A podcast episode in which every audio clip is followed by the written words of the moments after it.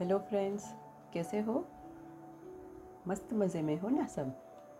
आज मैं अकबर बिरबल की नई कहानी लेके आई हूँ, आम के कद्रदान। तो चलो शुरू करते हैं आज की कहानी। एक दिन बादशाह और बिरबल दोनों ही एक साथ बैठे आमों का स्वाद ले रहे थे। बादशाह ने थोड़ी देर पहले ही दरबार ख़त्म किया था और अब वे अपना खाली वक्त बिरबल के साथ बिता रहे थे। बादशाह को बिरबल के साथ समय बिताना बहुत ही पसंद था।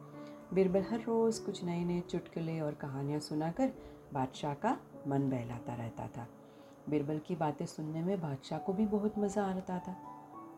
आम खाकर वे उनकी गुठलियाँ मेज के नीचे फेंकते जा रहे थे।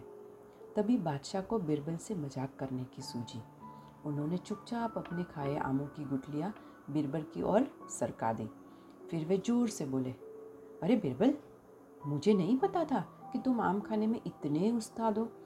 तुम तो आम इतनी तेज़ी से खा रहे हो जैसे तुमने पहले कभी आम खाए ही ना हो। तब बिरबल ने मेज के नीचे देखा। उनकी ओर तो आम की गुठलियों का ढेर पड़ा था, जबकि बादशाह की ओर तो एक भी गुठली नहीं थी।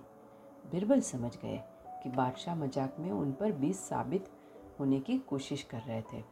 वे तुरंत ही बोले, बादशाह सलामत, ये बात सच है कि मुझे आप बेहद पसंद है। लेकिन आम तो आमों को भी मुझसे भी बड़े कदरदान हैं।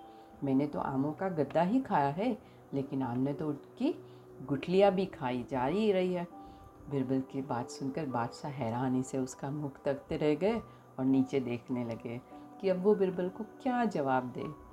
है ना? तो ऐसा था हमारा बिरबल। तो चलो, फिर से कल मिलते हैं एक अकबर और बिरबल की नई कहानी से लेकर। ठीक है? तब तक के लिए Goodbye, good night. Do take care of yourself.